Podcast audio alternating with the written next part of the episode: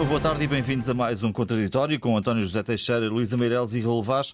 Esta é a semana do Afinal Não Foi, um episódio rocambolesco que começou com o anúncio da solução para o novo aeroporto de Lisboa, publicado em despachos, depois mandado anular pelo Primeiro-Ministro. Pedro Nuno Santos veio pedir desculpa, assumiu o erro de comunicação, elogiou Costa, seu amigo, Costa que quer uma solução negociada com a oposição. E pergunto, Raul Vaz, começo por ti esta semana, se é isto aquilo que, que vimos ou ouvimos, no caso da rádio, ou se há mais eh, que não se conhecemos. Se não acertava no Euro Milhões. É evidente, não sei o que é que se passou. Acho que os portugueses não sabem, a não ser que o Estado da Arte não está famoso. E é evidente, como disse o Hermano José, eh, não havia necessidade. Porque os portugueses estão a ver em extremas dificuldades, há uma guerra na Europa, uh, o custo de vida está, como nós sabemos, uh, não há água no país, que é uma coisa que passa despercebida, mas é importante, e de um momento para o outro instala uma guerra no interior do governo a propósito do aeroporto. Deixem-me começar pelo aeroporto. Há mais de 50 anos que andamos nesta, nesta questão sem conseguirmos fazer nada. E eu temo, temo deixem-me começar pelo aeroporto porque acho que é importante também, eu temo que com este, com esta, com este tique de Portugal, dos portugueses de empurrar com a barriga, temo que o aeroporto, claro que vai haver Montijo, claro que vai haver mais uma, uma, pista, mas temo que não haja solução no, no médio, longo prazo. E isso é mau para o país. Ou seja, Lisboa está a arrebentar pelas costuras. Ainda hoje, um rebentamento de um pneu na Portela fez com que os voos fossem desviados. Um avião privado, de resto. Um avião privado, sim, mas isso. Não, sim, certo. Sim, é um... é, vai dar no mesmo, ah, para esse efeito. É evidente que é justificável, não estou a dizer que o, o aeroporto de Lisboa devia estar imune a um acidente, não é isso? Felizmente um acidente sem consequências, mas foram desviados voos para o Porto e para Faro. Portanto, Portugal vive, aliás, a Europa também é preciso dizer, os aeroportos da Europa estão com sérias dificuldades também, não é só um exclusivo nacional, mas andamos nisto há muito tempo e esta, este esta luta que estalou no interior do governo parece-me que pode adiar esta questão. O que é que Pedro Nuno Santos quis? Quis. Uh, é um doer, uh, quer fazer coisas e, portanto, terá tido um impulso. Uh, parece-me a mim, perguntaste-me o que é que está por trás disto, parece-me, não me passa pela cabeça que António Costa não soubesse do plano. É evidente que o, o Primeiro-Ministro sabia, julgo eu, penso eu, que sabia do plano que estava em cima da mesa e que podia ser acionado, ou seja, Montijo mais depois mais Alcochete. de qualquer das formas, houve de facto uma precipitação. O ministro, o secretário de Estado do ministro, com conhecimento do ministro, fez um despacho que o Primeiro-Ministro não conhecia e que o Presidente da República também não conhecia. E aí, eh, como é, deixa-me começar neste aspecto pela reação do Presidente da República. Eh, Marcelo Belo Souza, desta vez, parece-me, parece que se chateou à séria. Está aborrecido. E ontem, numa pequena, curta intervenção ao país, disse que o Primeiro-Ministro é o responsável escolhe os seus colaboradores. E isso é uma alteração nas relações uh, de responsabilidade uh, no governo de Portugal e na sua articulação com o Presidente da República, que tem sido, face às circunstâncias, a pandemia, depois a guerra, tem, sido, tem havido uma, uma articulação evidente. A partir de agora, eu penso que o país, o país precisa de que uh, o Presidente da República esteja mais atento ao que tem estado, que estas questões não se voltem a repetir. Agora, é evidente que isto deixa, além do aborrecimento, claro, do Presidente da República com o chefe do governo e com o governo, deixa, expõe uma deficiência grave no interior do governo. Hum. É preciso. Mas, mas, é uma inabilidade de Pedro Nuno Santos. Quer dizer, uh... aliás, o ministro disse que pediu desculpas e fez o perdão, portanto, não, não sei, eu não diria que é uma inabilidade. Eu acho que foi, provavelmente, para ser doce na palavra, uma precipitação. Agora, tem sequelas e deixou sequelas e tem consequências. Pedro Nuno Santos não é um ministro qualquer, também é preciso dizer. Portanto, Pedro Nuno Santos é um, um, dirigente do Partido Socialista, da ala esquerda do Partido Socialista, uh, foi o arquiteto, em termos de negociação, da geringonça, portanto, tem esse capital próprio à esquerda e tem sido, obviamente, um ministro com voz própria no interior do governo.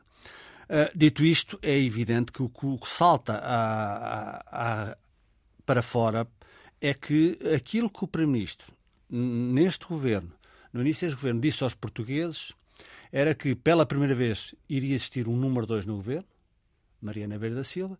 O Primeiro-Ministro ia se encarregar muito dos assuntos europeus e, portanto, eu percebi, se calhar por si mal, admito que a condução política do governo, quando o Primeiro-Ministro não estivesse disponível para isso, em função das suas responsabilidades europeias, que são obviamente importantes para o país, que Mariana da Silva assegurava essa condução do governo. Mas, recentemente, o Primeiro-Ministro veio dizer aos portugueses que tinha escolhido um, um, diretor de comunicação que ia tratar da sua comunicação pessoal, comunicação bem entendido, com, com uh, a opinião pública, os portugueses, e que iria presumiu eu, se calhar também de uma forma errada, que iria concentrar a comunicação ou, do governo em termos do governo no seu todo. Isto não está a acontecer.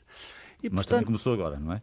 Também começou o problema agora. é que começou agora. Não, o problema, esse, esse novo diretor de era, comunicação. Não, não, o problema é que começou agora. Este governo, não é preciso, este governo fez ontem três meses. Sim. Não, mas essa nova função começou, suponho que há uma semana ou duas. Está bem, mas. Eh, certo. A primeira reunião parece que foi na terça-feira. Pois, não, não estará mesmo articulado, não é? É, é bom que Mas devia porque... estar. Certo? Não, mas devia estar. O cargo é de uma responsabilidade extrema. Quer dizer, por amor de Deus. É que estão a falar. Isso, o João Cepeda é um, um excelente profissional. De qualquer das formas. Uh, isto não, não é assim que se tratam as Mas coisas. Mas isto não é uma questão Estamos de comunicação, isto é uma questão de política. Isto não é um problema de comunicar bem ou mal.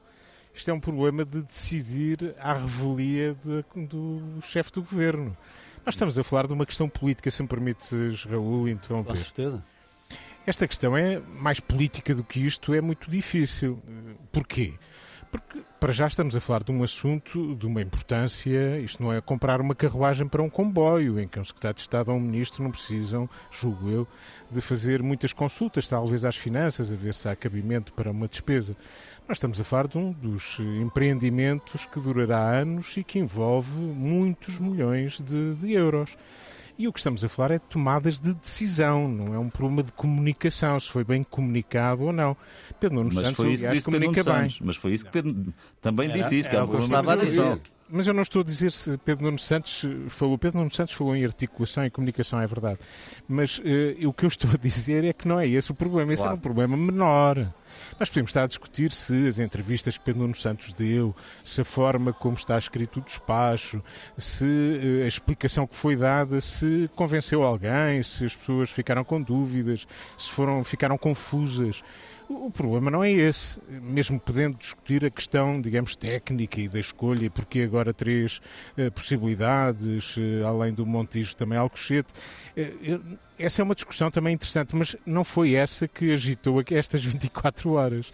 O que agitou estas 24 horas é que houve um ministro deste governo que desafiou a autoridade do primeiro-ministro não é coisa pouca. É, e foi isso que se tratou. E não é a primeira vez que acontece, é que podia ter sido a primeira vez que tivesse acontecido, mas não. Já aconteceu várias vezes. O extraordinário da história é que este desafio, depois de um perdoa-me e de uma conversa eh, e de um arrependimento, ficou assim. E, e nós essa, estamos todos perplexos sem exatamente. perceber exatamente o que aconteceu. Mas é, este é um caso de política, não é um caso de comunicação. Mas onde eu queria chegar, António, se me permites, era precisamente onde tu, como tu acabaste. Eh, este caso que tem 24 horas, já se falou muito sobre ele, a consequência deste caso é nula. Ou seja, certo, o Primeiro-Ministro não teve capacidade, não teve autoridade para demitir o Ministro, certo? Uhum, e, portanto, certo. é essa a minha perplexidade. Ou seja, o Governo que tem maioria absoluta Vamos, vamos dar por barato, como tu disseste, que o, ministro Pedro Nuno Santos desafiou a autoridade do Primeiro-Ministro. Isto fica assim? O que é que isto significa? Uhum. O, o, o, doutor António Costa tem medo do doutor Pedro Nuno Santos? Isto é uma pergunta que sempre. Não. Bom, eh, António, já que pegaste na palavra, eu vou, eh, vais prosseguir. Deixa-me só clarificar, porque os ouvintes estão certamente a ouvir em fundo o hino do PSD. António, estás hoje neste contraditório já uh, a, partir de, a partir do sítio onde vai decorrer o Congresso do PSD, que estamos aí a ouvir em fundo, só para clarificar aquilo que os ouvintes estarão a perceber. Sim, estou, estou precisamente no ambiente descrito pela repórter da Antena 1 Isabel Cunha há pouco. Muito bem. Ou seja, no, no Palácio de Cristal ou no Pavilhão Rosa Mota uh, e em pleno congresso do PSD, que ainda não começou, mas que já tem. Mas ensaia o hino. Já ensaia o hino há algum tempo. Bom, exatamente. consequências e deste... o lema de Portugal em primeiro, que é o lema, eh, como, como há pouco a repórter Isabel Cunha assinalava, o lema hum. de Rui Rio. Eh, mas enfim, do PSD. Mas voltando a esta mais sim, à frente. Sim. Voltando a esta questão, consequências é que isto deixa eh, entre Pedro Nuno Santos, Costa, no governo em geral? Deixa uma grande perplexidade. E eu pego nas palavras de, de, de Raul há pouco, e obviamente concordo inteiramente com, a, com elas, no sentido em que há uma enorme perplexidade. Uh, não é uma questão apenas de ter que ser feito um ajuste de contas e, e todos ansiarmos por haver sangue e alguma demissão, é por uma falta de de clareza, é por uma falta de autoridade que se demonstra à sociedade ao país, porque nós já assistimos a que o plano de reestruturação da TAP, eh, o ministro eh, com a tutela da TAP achava que devia ser votado na Assembleia da República. O primeiro-ministro eh, desmentiu publicamente e disse que não, senhor, que devia ser o governo a aprová-lo e que cabia ao governo fazê-lo. Nós já vimos a, nomeação ou a indicação de alguém para presidir a TAP e que depois o primeiro-ministro vem a não aceitar a proposta do ministro. Nós já assistimos a um entrar mudo e sair calado de forma estridente eh, no último congresso do PS. Nós já vimos tomadas de posição em termos de orientação eh, muito contrastantes em relação àquilo que o Partido Socialista adotou eh, e agora, como maioria absoluta e mais autossuficiente, esse contraste continua a ficar muito visível em relação ao posicionamento do Partido Socialista. E, portanto, nós assistimos a tudo isto e verificamos que, claramente, Pedro Nuno Santos tem outra ideia ideia para o país e outra ideia para o partido. Tem até uma uma vontade de realizar, como ele disse, ou de fazer, ou de decidir, sem estar à espera que o líder do PSC se decida e esclareça qual é a sua opção. Tem pressa, quer fazer, eh, e isso é contrastante com aquilo que notamos em quem, eh, a quem cabe orientar o governo. E, portanto, este episódio o que deixa é uma falta de autoridade patente no governo, uma falta de coesão, de credibilidade que o governo revela deixa um Primeiro-Ministro eh, também ele afetado, enfraquecido em termos de autoridade, deixa um Ministro diminuído também porque foi desautorizado, porque de algum modo foi com aquele, eh, aquele comunicado do Gabinete do Primeiro-Ministro de algum modo politicamente humilhado, uma vez que recebeu uma ordem expressa, pública, com uma crueza. O Primeiro-Ministro determinou ao Ministro que revogasse um despacho do seu Ministério. Eh, tudo isso aconteceu e, sobre tudo isso, eh, não houve qualquer consequência, não há qualquer consequência, não se entende. Enfraqueceu-se até o processo de decisão sobre o próprio aeroporto enfraqueceu-se até as ideias que, quero crer também, como o Raul disse há pouco, eh, que serão comungadas pela chefia do governo, pelo centro do governo e não apenas pelo ministro, em termos de opções possíveis que importaria considerar, ou seja, não apenas o um Montijo num curto, médio prazo, mas também Alcochete a longo prazo, eh, e tudo isso hoje parece revogado e parece posto em causa. E parece que a decisão Para concluir, António vai sair aqui do Congresso, desta sala de onde me encontro, eh, vai, vai ser uma decisão que irá ser tomada por Luís Montenegro. E se não for, eh, o Governo, qual é a decisão que vai tomar? É, é a mesma que Pedro Nuno Santos quis tomar rapidamente? É outra que ainda não conhecemos? É uma perplexidade enorme. Luísa, que leitura fazes deste, destes episódios, destes últimos dois dias? Sim, uh, uh, espanto, é verdade. Hum. Uh, foi um grande espanto esta, é, o que aconteceu. e, enfim, os, os, seus verdadeiros contornos, com certeza que ainda haveremos de saber. Uh, se bem que, efetivamente, em termos de. Falha-nos isso, em termos de danos para o país, em termos de financeiros, pelo menos desta vez, não houve. Uh, danos sim houve, obviamente, como já disseram o António e o Raul. Raul de credibilidade e um, e um gosto amargo de ver um ministro humilhado.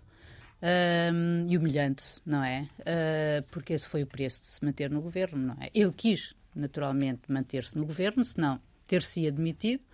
E, e o Primeiro-Ministro não foi capaz de o demitir. E o Primeiro-Ministro, provavelmente, uh, ou quis demitir e depois arrependeu-se e pensou que, se calhar, uh, preferia que ele saísse, digamos que queimado pelas. pelas pela, enfim, por, pelo episódio. Por isso, pelo, pelo, pelo episódio uh, do que por, uma, por um momento destes. Uh, não sei, não sei, não faço ideia. Hum. O que é que terá levado, uh, mas enfim, a crer naquilo que foi vindo a público e enfim, que a gente também é pouco, não é?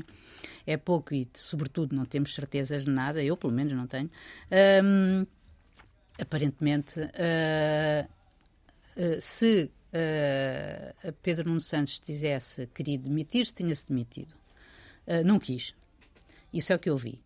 Uh, independentemente de Costa ter querido ou não demiti-lo. Aparentemente parece que terá querido e depois terá desistido, ou terá pensado que é melhor tê-lo aqui do que fora, ou o que é que seria. Se é isso, um... acho lamentável sei, num governo do país. Se não é sei, isso, não sei, não sei, não sei. Já ouvi essa teoria, acho lamentável. Eu também ouvi essa teoria, por isso estou a dizer que não sei, estou a reproduzi-la. Uhum. O que eu vi foi que efetivamente havia um, houve um homem que de facto é um homem ambicioso, que nós sabemos tem uma ambição até saudável, que é bom que se tenha, quer dirigir o PS, quer vir a ser uh, secretário-geral do PS, pelo menos é isto que, que ele até já o verbalizou, enfim, mais ou menos, uh, se nos lembrarmos aqui de há uns congressos atrás, uh, dentro do PS.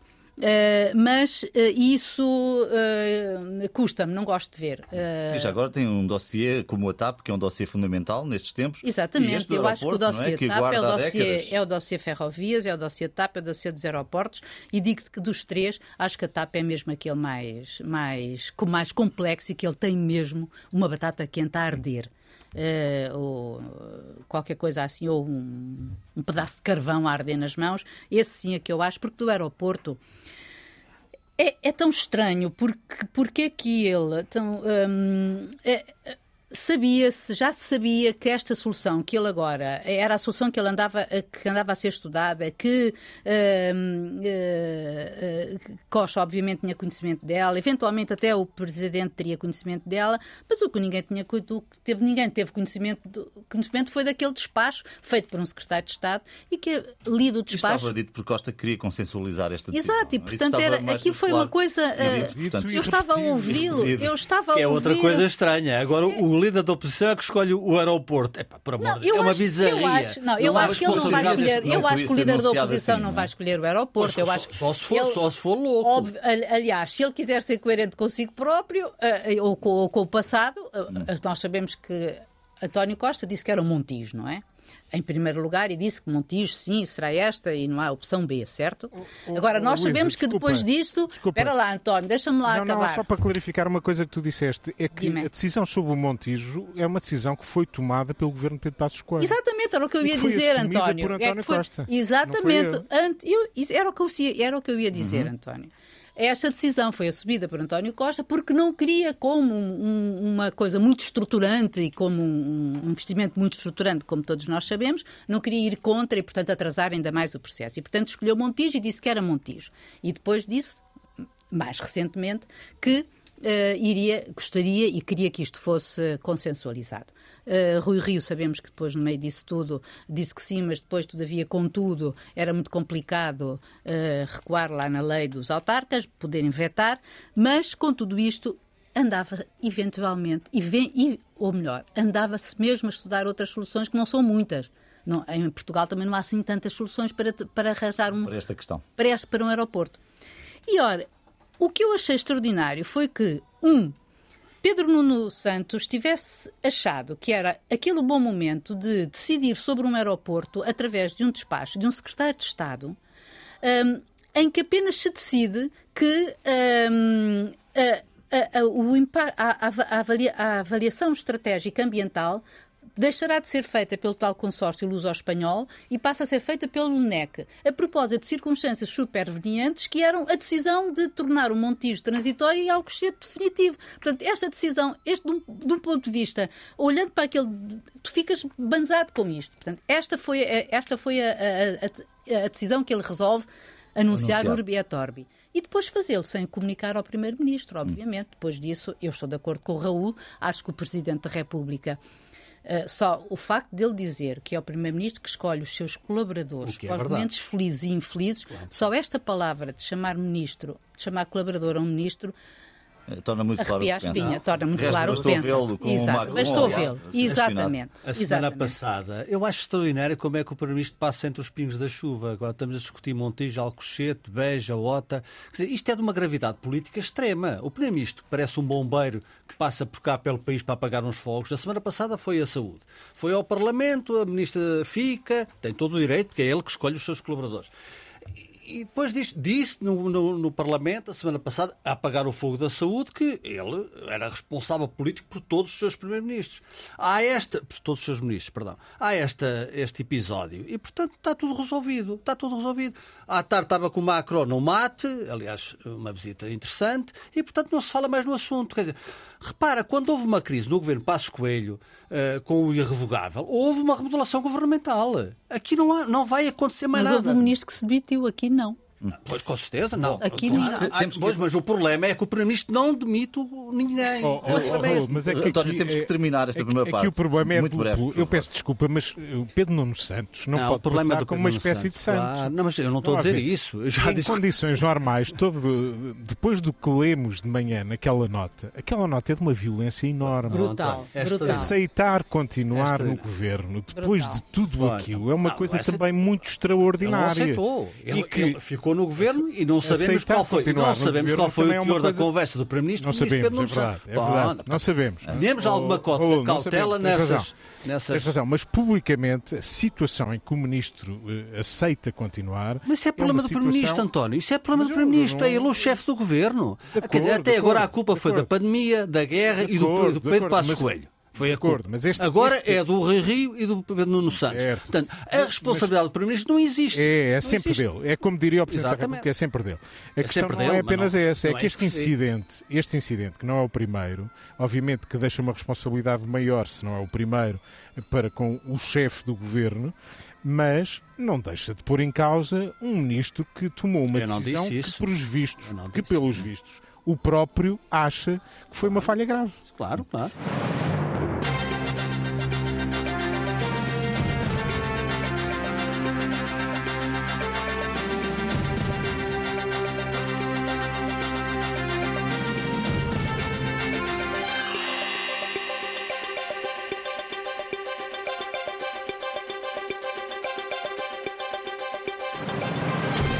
Tarde e bem-vindos à segunda parte deste contraditório. Vamos direto ao Congresso do PSD. Raul, não será seguramente a decisão do, do aeroporto que vai marcar este Congresso? Eu espero que não, a não ser que o novo líder do PSD esteja Lelé da Cuca, que uhum. não acredito. Portanto, eu acho que não quero dar nenhum conselhos a ninguém, muito menos ao doutor Luís Montenegro, que vai ser líder da oposição. Mas se o Luís Montenegro disser a palavra aeroporto mais que uma vez, começa mal. Portanto, o aeroporto é um problema do seu Primeiro-Ministro, do Ministro das Infraestruturas, do Governo.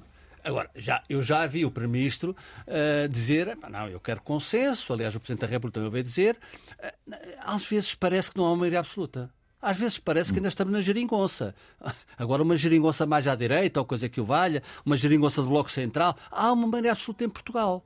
E, portanto, a maioria absoluta, que permite e bem ao Governo governar sem, sem qualquer empecilho, nem orçamental, nem, nem de, é importante que o governo exerça essa maioria absoluta no bom sentido. Não é rolos compressores. Sim, mas o PSD, estamos no Congresso, Sim. estás a fugir do, do Não, não estou a fugir porque está interligado, na minha opinião. Está tudo ligado. De qualquer das formas, o PSD é evidente que tem um novo líder. O Dr. Rui que esteve quatro anos ou mais à frente do PST, falhou, falhou, não interessa agora elencar razões para o falhanço do PST. Uh, eh, o Dr. António Costa tem uma maioria absoluta, isso também é responsabilidade do maior partido da oposição, uh, neste caso o PST, e portanto o que se espera o que eu espero do PST, da nova liderança, é que tenha ideias para o país, duas, três ideias. Eh, eu acho que há muito aquela questão, aliás, o António tem dito isso e muito bem, a palavra reforma também se apoderou das nossas, das nossas mentes e, portanto, as reformas em Portugal, ou como em qualquer parte do mundo, na minha opinião, têm que ser muito cirúrgicas. Nós temos problemas como a saúde, nós temos problemas como uh, o, o, custo de vida, como os salários, como temos problemas que vêm, obviamente, também de fora, com a guerra, com a inflação, etc. E é isso que eu espero, é isso que eu espero que o Dr. Luís Montenegro trate. Ou seja, não anda a tratar com, com uh, os consensos com o Dr. António Costa. Eu acho que seria um erro brutal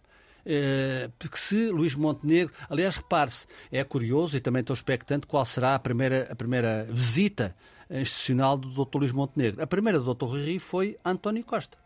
Não foi ao CDS, que era um parceiro tradicional do PSD, em termos de solução governativa, foi António Costa. Isso marcou irremediavelmente, não foi só isso, mas isso foi um toque do que ia ser a liderança do PSD. O Rui andou a pedir a António Costa para haver uh, consensos. O doutor António Costa disse que, na altura, e não é, nós temos que ter alguma memória, numa conjuntura diferente, uhum. sei, mas disse quando um governo do Partido Socialista precisar do PST, esse governo acabou, porque o PST não quer conversa. É evidente que há uma alteração, há uma maioria absoluta, e eu acho que, obviamente, o país ganha com algum consenso. Agora, estamos a falar de política e estamos a falar do exercício de, de, da liderança da oposição. Portanto, o que eu espero do Dr. Luís Montenegro é que ele seja claro, Claro, eh, eu acho que este mês, ou mês e tal, ele tem, sido, tem feito quase tudo bem eh, e que, obviamente, faça oposição ao governo do Partido Socialista, mais a mais, quando há uma maioria absoluta. Isto é uma obrigação do PSD,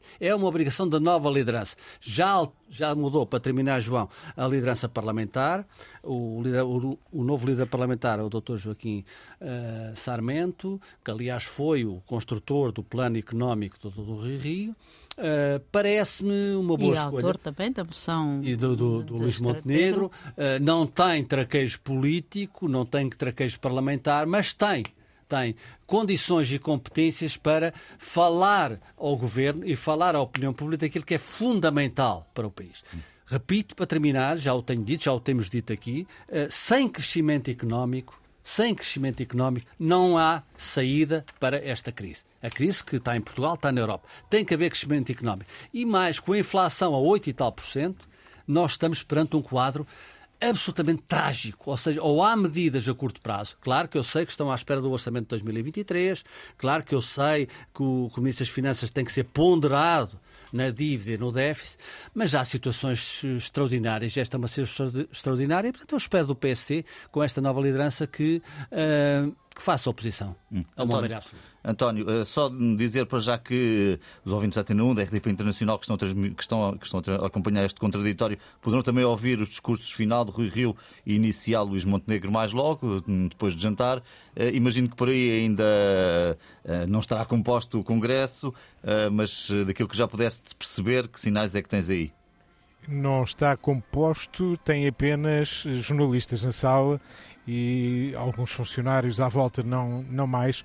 Não há ainda não ninguém na sala. Os trabalhos uh, só mais uh, perto das nove da noite é que se iniciarão. Mas enfim, está aqui o palco para três dias de congresso, de consagração de Luís Montenegro como líder do Partido Social Democrata, o final de de consulado de Rui Rio, ainda aqui está o seu lema, Portugal em primeiro, Talvez só no domingo eh, tenhamos aqui um novo lema do novo líder, talvez eh, acreditar, eh, a palavra acreditar esteja presente, fez parte ou faz parte da sua emoção de estratégia e eh, Luís Montenegro tem como objetivo lançar um movimento, uma espécie de Estados Gerais eh, do PSD que lhe permitam eh, alargar a influência do partido, algo que parece fazer sentido para um partido que já está há muitos anos eh, fora do poder. Eh, se esta legislatura se completar, serão 11 anos, sete eleições perdidas. De facto, eh, o PSD está numa situação muito difícil. Nesta altura não se vislumbram fissuras, divergências. É a altura do Partido Social Democrata se unir e pensar que, se quiser ter um papel relevante no futuro, mesmo na oposição, terá que alargar mobilizar, constituir uma equipa credível e olhar para o país mais do que olhar para si próprio, algo em que se entreteve durante demasiados anos. E de facto o país precisa de oposição. Eu não queria ironizar, mas sem querer voltar ao tema anterior, eh, eu julgo que o Partido Socialista, nesta altura, e até o próprio governo, eh, estão a querer fazer os dois papéis, ser, eh, ser poder e ser oposição. E portanto talvez falte mesmo uma oposição que olhe para o país, que tenha uma agenda própria, que esteja atenta aos problemas e que proponha soluções para esses problemas. Se quiserem chamar de reformas estruturais, eh, que tenham soluções para os problemas que o país, eh, eh, que o país atravessa, e não são poucos, e, não são nada fáceis. Eh, eu acho que se Luís Montenegro unir o partido, se souber, por exemplo, envolver um homem como Jorge Moreira da Silva, que foi o seu adversário nas diretas, e alargar a influência entre aqueles que foram seus apoiantes e não apoiantes, alargar a outras figuras, mobilizar eh, pessoas de, eh, com, com valia e que não estão na vida partidária, se souber alargar a influência para ser eh, relevante, isso pode fazer do PSD de novo um partido que possa sonhar com o poder. Eh, o PSD precisa de facto de acreditar, deixou de acreditar, precisa de alargar a influência, precisa de uma agenda.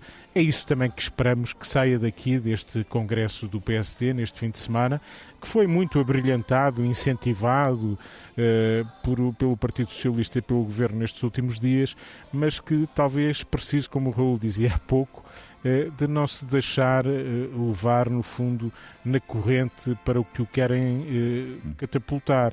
Agora, isso também não quer dizer que o PST passe a ser um partido irresponsável passa a ser um partido que não tem opinião sobre os grandes problemas do país e que, apenas porque outro partido está no poder, se abstém de contribuir para a solução dos problemas. Aliás, essa deverá ser uma das principais missões desta nova liderança do PSD, eh, apontar soluções, apontar caminhos, não é? é isso que se e fazer oposição. espera. E fazer Sobretudo oposição, fazer mas mostrando também soluções Mas fazer oposição é também isso, não é? Porque é. mostrar caminhos não tem que ser caminhos coincidentes. Com certeza. É, é, fazer oposição é ter isto está errado, isto está errado e eu tenho uma solução melhor. Com certeza, exatamente. Luísa, o que é que há a esperar deste Congresso do PSD? Uh, eh, bom, o, digamos que, primeiramente, o óbvio, que é finalmente a entronização do, do novo líder, uh, que neste último mês tem estado, se remeteu ao silêncio, portanto, numa estratégia de, pelo menos, calado, uh, não, não, não diz erros, digamos assim, nem também estava, estaria à espera que tal acontecesse. Uh, mas uh, achei curioso que efetivamente ele, que ele se tivesse remetido ao silêncio ao longo deste último mês, uh, não sei se por causa de, de enfim, de Rio, mas não. que ainda está lá, mas que enfim já não, já não, já não está, e que hoje, daqui a pouco, não é, António, falará uh, abrindo o Congresso e despedindo-se uh, de uma função que, pelos vistos, ele não se, da qual ele não se arrepende, acho bem, mas que, enfim, que, que não lhe deixa, pelos vistos, ao qual ele hoje reconhece que, segundo Uh, lemos, uh, talvez tivesse, falta um lhe tivesse faltado um pouco de jogo de cintura aqui e acolá. Uhum. Uh, eu espero muito curiosa, atenta, o que vai dizer Montenegro. Não é por causa desta cena do aeroporto nem desta crise política, quando muito eu acho que esta uh, mini crise política que ocorreu nestas últimas horas uh, deve ser mais um mote, penso eu, que uh, servirá a Montenegro e ao PSD para dizer que efetivamente este governo uh, não é isto não é uma não foi uma, uma, uma página bonita de se ver, não é? Agora, estou muito curiosa, exatamente também pelo silêncio de Montenegro, para, o que é que ele tem a dizer no seu primeiro discurso de apresentação, não é ao seu partido, digamos assim, porque ele está eleito e todos o conhecem, mas ao país. Porque hum, eu acho ele já que... falou ao país, aliás, quando foi ganhou as eleições, a primeira, o primeiro discurso dele é para o país, não, não mas agora, depois de Congresso, depois claro. de sendo, sendo verdadeiramente o líder, aliás, a quem já o, o, o, António Costa já, já disse que quer falar já na, na, na Uh, dentro dos próximos dias. Uh, mas, sim, senhora, eu, eu estou porque acho tal como que efetivamente um, Montenegro, no tempo de quando era líder parlamentar de Passos Coelho, um, era muito vocal. Uh, e fazia uh, uma intervenção muito sonora e enfim isso também era necessário nasceu no seu papel de chefe do grupo parlamentar sim e de, um, e, de um, e de um governo que apesar de ter a maioria absoluta uh, de um ponto de vista de, de, rua e de contestação foi muito castigado digamos assim Uh, agora, espero que ele faça uma oposição diferente, ou seja, que não transforme esse, essa, essa, essa sonoridade, essa postura num, uh, num vai a todas, uh, porque às tantas às, receio que se desgaste, embora pense que sim senhora, à partida nós vamos ter quatro anos de governo socialista. Veremos. Quem sabe, quem sabe, uhum. pois, veremos, é isso mesmo, veremos. E, portanto, porque veremos, uh, ele tem que fazer algo mais do que isso, não é? E por isso Uh, espero dele uma. E ele vai, enfim, tem a dificuldade de não estar no Parlamento, ok, mas enfim, estarão, estarão, estarão outros e não foi o primeiro a não estar neste, nestas circunstâncias. Uh, e, portanto, espero dele que de facto marque diferença, não só em relação ao seu comportamento anterior, uh, mas que efetivamente se afirme como um líder que ele, do ponto ele tem que construir uma imagem para o país de um líder que pode ser líder do país. Essa imagem tem, ainda não tem. E tem uma direita de, facto muito diferente muito, daquela que tinha na altura de Passos Coelho, não é? Exato, muito, muito tem uma situação política muito diferente e, portanto, eu acho, eh, acho, estou muito curiosa de ver como ele vai fazê-lo. Vamos avançar para os temas finais deste programa. O que fica por dizer esta semana, Raul Vaz, comece por ti. O Presidente da República viaja amanhã para o Brasil. É uma viagem importante em qualquer circunstância. Uh, a intenção de Marcelo Belo Souza é bem encontrar-se uh, com o presidente Bolsonaro e as notícias que correm, que nos chega do Brasil, é que o presidente brasileiro tem a tentação, ou está com a tentação, de não receber o presidente de Portugal. Se isso acontecer, eu acho que ficamos todos a perder. Todos. Não é só Bolsonaro, porque Bolsonaro é o que é e, portanto, eh, é o que é. Eh, a birra de Bolsonaro poderá ser porque eh, Marcelo Sousa também vai se encontrar com Lula da Silva. Eu acho que isso é de uma naturalidade absoluta. Quer dizer, ter, ter a pretensão de que o Presidente de Portugal vai ao Brasil e só se pode.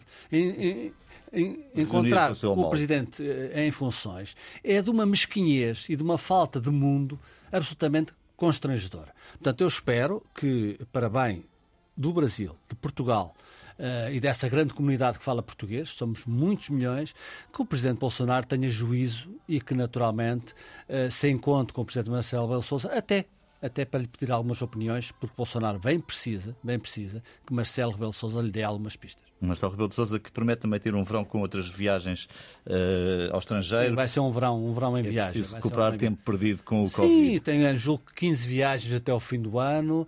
Uh, o Presidente da República, neste segundo mandato, julgo ter a intenção de fazer muito política externa, embora o Presidente da República, Marcelo Rebelo de Sousa, tenha viajado muito, muito. Agora, tem viajado muito na Europa uh, e agora certamente vai viajar, espero que não seja só os Palopes, não vai ser, não seja só o Brasil. Ele vai a Nova Iorque já agora. Já a Nova Iorque, uh, estará em Moçambique também, importante, embora seja um PALOP.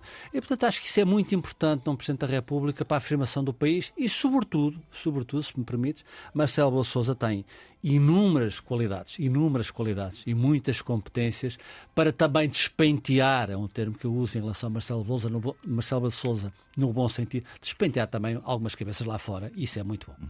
Então, José Teixeira, o que fica por dizer esta semana? A Conferência dos Oceanos terminou hoje, decorreu esta semana em Lisboa eh, e reuniu 140 países. É a maior conferência de sempre em torno dos oceanos. Eh, os oceanos são vitais para, para a nossa vida. Eh, isto é uma evidência, mas a evidência não tem impedido de destruir muito do que os oceanos comportam e essa destruição continua em curso e muito, muito acelerada. Houve uma unanimidade numa declaração final que não é vinculativa em torno da conservação e da utilização sustentável dos recursos marinhos. Eh, não é uma lei internacional, esse será um objetivo e, obviamente, que é difícil fiscalizar eh, águas, muitas delas internacionais e são, são extensas. Uh, muito boas intenções, uh, mas como Marcelo Rebelo de Sousa dizia no encerramento, é precisa ação. As boas intenções são, obviamente, bem-vindas. reunir 140 países em torno de um compromisso, mesmo que não vinculativo, é alguma coisa, mas é apenas alguma coisa, ou seja, muito pouco para aquilo que precisamos de fazer. A urgência da guerra tapou um bocadinho a urgência climática uh, que está aí, se calhar. Mas está tudo ligado. está tudo ligado. O nosso futuro, uh, o nosso futuro depende de que forma como a calculamos. Já, já agora, António, se me permites, o papel do, de António Guterres nesta questão é preciso também valorizar. Hum. Luís, o que fica por dizer esta semana? Olha, por mim, uh, e com respeito por um, uma pessoa que ainda vive, uh, gostaria de lembrar um, Zé Eduardo Santos, um cadáver adiado, digamos assim, Uh, um homem que está em coma induzido, que já tem lesões irreversíveis no cérebro e que cujas máquinas que o prendem à vida só não são desligadas por causa de uma uh, guerra uh, entre a família e o governo. Uma guerra jurídica. Uma guerra jurídica. Eu não tenho dúvidas que o governo de Angola, João Lourenço, eh, como sucessor de, de, de José Eduardo dos Santos, uh, quer fazer e fará com certeza a José Eduardo dos Santos um funeral de Estado, como aliás ele merece, digamos assim. Ele foi 38 anos uh, presidente de Angola, presidente de Angola para o bem e para o mal, para muitos para o mal, para outros para o bem, mas a verdade é que foi, e que ele é, ele é recordado como tal, foi o, o homem que permitiu enriquecimentos uh, e uma, de uma, enfim, uma cleptocracia, mas uh, é verdade que também foi o homem da paz.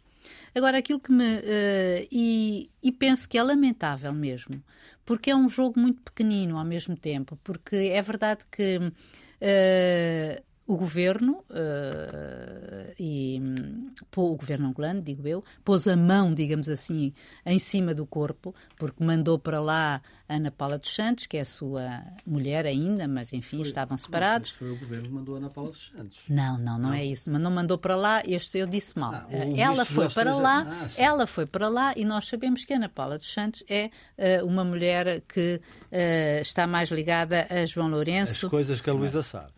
É, é verdade. Para concluir, uh, Luísa, estamos mesmo a acabar. É só mesmo para lamentar o facto de que porque é que, deixam, porque é que não deixam é morrer um homem e finalmente dar-lhe honras de Estado, seja o que for. Aliás, deixa-me só dizer uma coisa. eleições a 24 de agosto. E, ex exatamente, e que o João Lourenço também tenciona aproveitar-se disso, porque uma bandeira do MPLA em cima do, do, do caixão de de José Eduardo, José Eduardo Santos, dá-lhe muito jeito a ele também. Ficamos por aqui esta semana, voltamos na próxima semana com um novo episódio de Contraditório.